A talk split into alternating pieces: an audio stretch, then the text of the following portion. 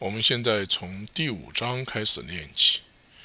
第五章的呃这个名称是“照着个人的能力”，它是取自于马太福音第二十五章第十四节，是这样说的：“天国又好比一个人要往外国去。”就叫了仆人来，把他的家业交给他们，按着个人的才干，给他们银子，一个给了五千，一个给了两千，一个给了一千。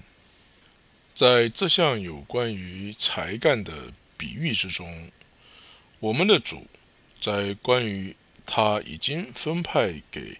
他的仆人们去做工的这件事上，我们有着一项最具教导性的结论，那就是说，他告诉了我们，他只将回到天堂，并且将他的工作留在地上，交由他的教会来管理。不论所给的才干、礼物有着多大的不同。他的给了每个人一件事情去做，他所预期的是将连本带利的要回他的钱财，以及接受了最少才干的仆人的失败，以及因着那可怕的疏于经营而有的后果。他叫了自己的仆人来，把他的家业交给他们，就往。国外去了。事实上，我们的主正是这么做了。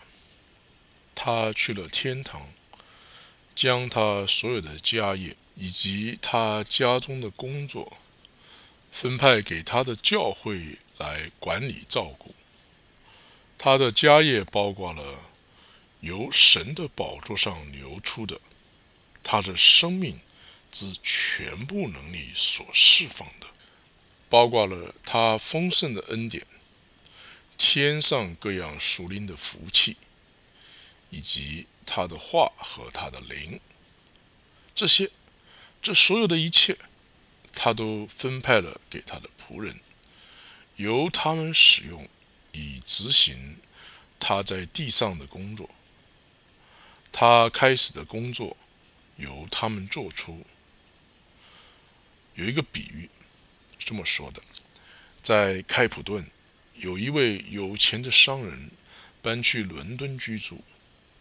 当他不在的时候，他的事业由他所信任的仆人继续经营。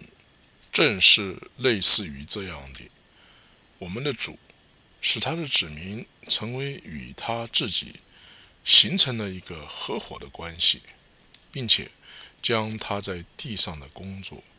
完全的分派给他们去经营，经他们疏于的经理，那工作就舒顺；经他们的辛勤经营，他的家业就增加。在这里，我们可以找到基督徒服饰的根源性的原则。基督他自己把扩充他的国度的成果放在他的子民是否。尽忠服侍这个事情上，按着个人的才干，给他们一银子，一个给了五个他连德，也就是五千两银子；一个给了两个他连德，也就是两千两银子；一个给了一个他连德，也就是一千两。虽然所托付的有所不同的分量，但是。每一个人都接受了主人一部分的家业，在我们彼此付出的服饰上，我们才会看到，要照着神所吩咐个人信心的大小，看得合乎中道。每一个信徒没有例外，是被分别出来了。基督赢得世人的这工作上，从事一项积极的参与。而这项真理几乎被完全的忽略了。基督首先是一个儿子，然后才是仆人。每一个信徒首先是神的一个儿女，然后才是一个仆人。一个儿子能成为仆人，而得到父亲的工作托付了给他，那是他最高的荣耀。不论是在国外或是国内的教会的宣教工作，将绝不可能做得正确，直到每一个信徒都感悟到，他之所以生存在这个世上的唯一的目的，是为了神的国度而工作。而这个比喻之中的仆人的第一项任务是，将生命的精力用在经营照顾主人的利益。在这个比喻中的仆人们的第一项责任是，将生命的精力用在经营照顾主人的利益。过了许久，那些仆人的主人来了，要和他们算账。基督一直注意着他在世上所留下来需要完成的工作，他的国度和荣耀是在依靠着这些工作的。他不但在他再回来审判之时与仆人们算账，他而且也从未停止地来到这世上拷问他的仆人们有关于他们的福利和工作。他来到世上，肯定和鼓励，并改正以及警告。靠着他的话语和他的灵，他要求我们回答：我们是否很殷勤地使用他所托付于我们的家业，并且是否是忠诚的做他的仆人，活着只是而且完全是为了他的工作。他发现有一些仆人很殷勤的工作，对于这些仆人，他经常说：“可以进来享受你主人的喜乐。”他看到另外一些仆人失望了，对他们，他激发起新的盼望。他看到一些仆人正靠着自己的力量在工作，对这些仆人，他改正之。他正看到另一些仆人在睡觉，或是将他们的家业藏起来了。对这些人，他的声音说出了严峻的警告：没有的，连他所有的也要夺过来。基督的心是放在他的工作上，每一日，他强烈的专注在他的工作上。让我们不要使他失望。也不要欺骗我们自己。我就害怕，去把你的银子埋藏在地里。那个只有一个他连德的仆人，是失败了的仆人，并且他被如此严厉的惩罚，是一个非常有着深切严峻的功课。他号召教会去注意，免得因为疏于教导。那最软弱的，那仅有一个他连德的人，教导他们的服饰，也是有需要的，以致教会任由他们将他们的恩赐埋在地下而不用。在教导每一个知止都应该结果子那项伟大的真理之时，要特别强调。若这只是对强壮的和超前的基督徒才适用的想法，是具危险性的。当真理在一个学校掌权之时，最卑微的学生与较聪明的学生得到同样的注意，最软弱的基督徒得到特别的训练。这件事是必须做到的。如此一来，他们也同样的可以喜乐地有份于服侍他们的主，以及随之而来的所有的祝福。如果基督的工作必须完成，没有任何一个基督徒可以缺席。我知道你是忍心的人，我就害怕。这种对神错误的看法，将他的服饰看作是为一个忍心的主人的工作。这个忍心的意思就是很严厉、很很这个很严厉的一个主人啊，hard master，是服饰上的失败的一项主要原因。就是说，将他的服饰看作是为着一个严厉的主人的工作。是服饰上失败的一项主要的原因。如果教会真正的照顾他们中间最软弱的信徒，那只有一个他连德的仆人，因为他们自知软弱而比较容易失望。我们必须教导他们关于足够的恩典以及成功的确定性这两方面。神说了些什么？他们必须学到，在他们里面的圣灵的能力。他们发现能胜任于神所呼召他们去做的工作。他们必须了解，神自己将力量加给他们，在他们里面的住着的是他的灵，给他们能量。他们必须被教导。工作是具有喜乐的，并且是健康的，也具有力量的。不相信是躺在懒惰的屋顶之下。信心呢，则使人眼目打开，看到服侍神的祝福。足弓的力量是已经被提供了的。愿教会节选他的呼召。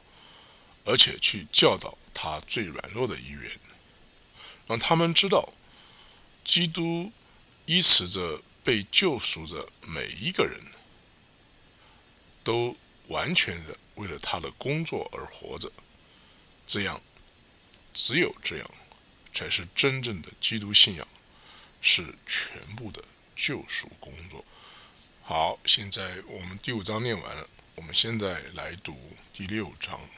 第六章的标题是“生命和工作”，是取自于约翰福音第四章第三十四节、第九章第四节和第十七章第四节。是这样的：我的食物就是遵行差我来者的旨意，做成他的功。还有。我必须做那差我来者的工。还有，我在地上已经荣耀你，你所托付我的事，我已经成全了。这是约翰福音第四章第三十四节、第九章第四节和第十七章第四节。工作是存在的最高表现，神圣的神最高。的彰显是在他的工作之上，请再以仔细的读一读，在本章的开头所写的“我们可颂扬的主的话”，并且看一看在他的工作之中有怎么样的属神的荣耀，在他的工作中，基督彰显了他的自己的荣耀和天赋的荣耀。只有因着他所做的功，并且因为在其中他已经荣耀了父神，他才宣告他分享了在天堂中的父亲的荣耀。他应许信徒，凡他们奉耶稣的名祈求，就答应，并且他将回答他们的祈祷，而做出更大的工作。因此，父神会在子神中得到荣耀。工作的确是存在的最高表现形式，那是在父神之中以及他的子神之中的神圣荣耀的最高的彰显形式。在神是真实的，在他的创造物也是真实的。生命是动作，是行动，并且在他所完成的事上。彰显他自己肉体的生命、才智、道德、熟灵的生活、个人的、社会的、国家的生命素质，每一部分都是被工作来判断的。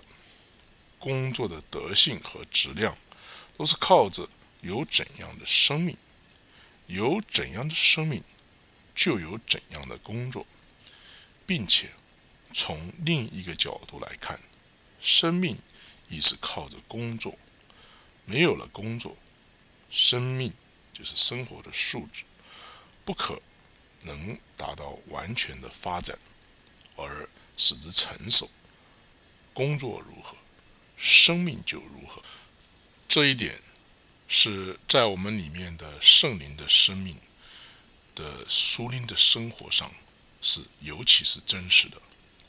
一个人他可能有许许多多的宗教活动，以及宗教活动所带有的外在的表现活动，属人的意志和努力，但却仅具有少许的。真的价值和能力，这只因为他的属灵的生命是软弱的。当信徒不知道基督现在是在住在他的里面，不知道这圣灵和神的能力是在他里面做工，他可能具备了许多的诚恳和殷勤，却仅具备了少许能在永存于永恒的工作。相反的。有可能在外表有许多软弱和明显的失败，而且却有结果来证明，那生命是真正的属于神的生命。工作是依赖在生命，并且生命是依赖在工作，使它成长和成熟。每一个生命都有它的神给的目标，它不可能没有工作之下。还能达成他的目标。生命是由工作而成熟的，生命的隐藏的性质和能力的最高的彰显，是在他的工作中展现的。所以，工作是重要的因素。借着工作，基督徒的生命的隐藏的美丽和赎身的可能性被带领。出来，不只是因为基督徒作为神的器皿所完成的那些事，并且那些事情呢，对基督徒所带来的影响也是非常重要。工作在神的儿女中所占的地位，应该与工作在神自己里面所占有的相同的地位，在父神和子神。并圣灵居住在我们里面三位一体的神之中，工作是生命最高的表彰。正因为在每一个行为中有存在的最高形式，在神的计划中有关于基督徒的生命工作，必须回复到他正确的地位，聪明的、自显的成为。神的能力的管道，成为有能力去做神所做的工作，成为由神的圣灵的爱所激发，并且在其中被啊允许去工作，而带给人们生命和祝福这一方面的工作，只有这样子，才给了生命的尊贵，因为。我们造的神的形象被创造，正是为了这个目的。正如同神从未止息的，不但在我们里面，也经过我们做出他的爱和祝福的工作，并且他在我们里面做工，正是我们照着他的样式重新被造的最高的证明。如果神的目的包括了。每一个个别的信徒成为成熟，指定他的教会作为基督的身体，去执行他赢回这一个悖逆世界，而使他们向他忠诚的工作，以及他的爱能被实现出来。如果上列的事情是真实的，那么为神工作必须啊被给予更大的重要性，把它当做我们基督徒的呼召，把它当做所有真正的荣耀。每一个信徒必须被教导，正因为工作是唯一的完美的彰显，因此也是在神里面的生命的成全。并且是在全世界都是在这个原则之下运作，因此我们的工作应该是我们的最高的荣耀。在我们的生命中，是不是这样的呢？如果要实现这点，我们必须记住两件事情。第一件事，他只能靠着从开始去工作才能做到。那没有将他们的注意力特别的引到引到这条必要的条件的人们，不能了解将工作变成了一种思考以及祷告和目标，而不是真正的去工作，这样的试探到底有多大？只去听而不动，比只去思想要容易些。只去思想，比将思想说出来要容易一些；将思想说出来，又比行动要容易一些。我们有可能听到了，而且接受了，并且钦佩神的旨意，并且在我们的祷告之中承认我们去做工的意愿。然而，却仍不真正的中工作，让我们拥有了这么大的恩典，并且求到更多的恩典，以致担起我们做神工作的工人的呼召，并且为他做又好又辛勤的工作。做就是最好的老师。我要知道如何做一件事，开始去做它。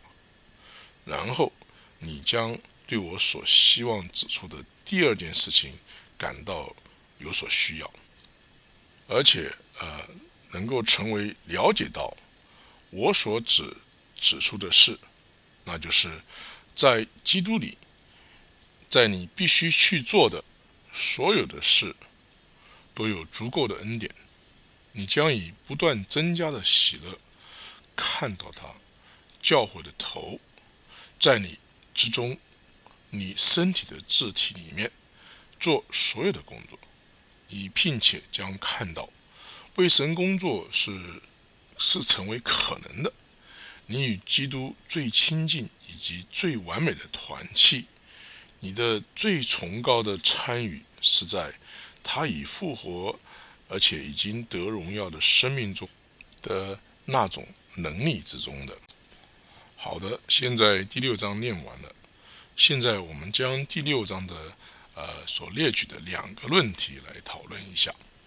第一个论题：生命和工作，小心不要把它们分开了。当你有越多的工作，你的工作越发看起来是一项失败，你会呃越感觉到不适任于工作。花上所有的必要的、更多的时间和更多照料你里面的生命，这样更新而且与神有亲近的团契。第二个论题：基督住在我们里面是喜乐的盼望和的秘诀，那也是工作所需的能力的来源。能照顾得好生命，生命。就会照顾得好工作，要被圣灵充满。好的，现在就结束了第六章。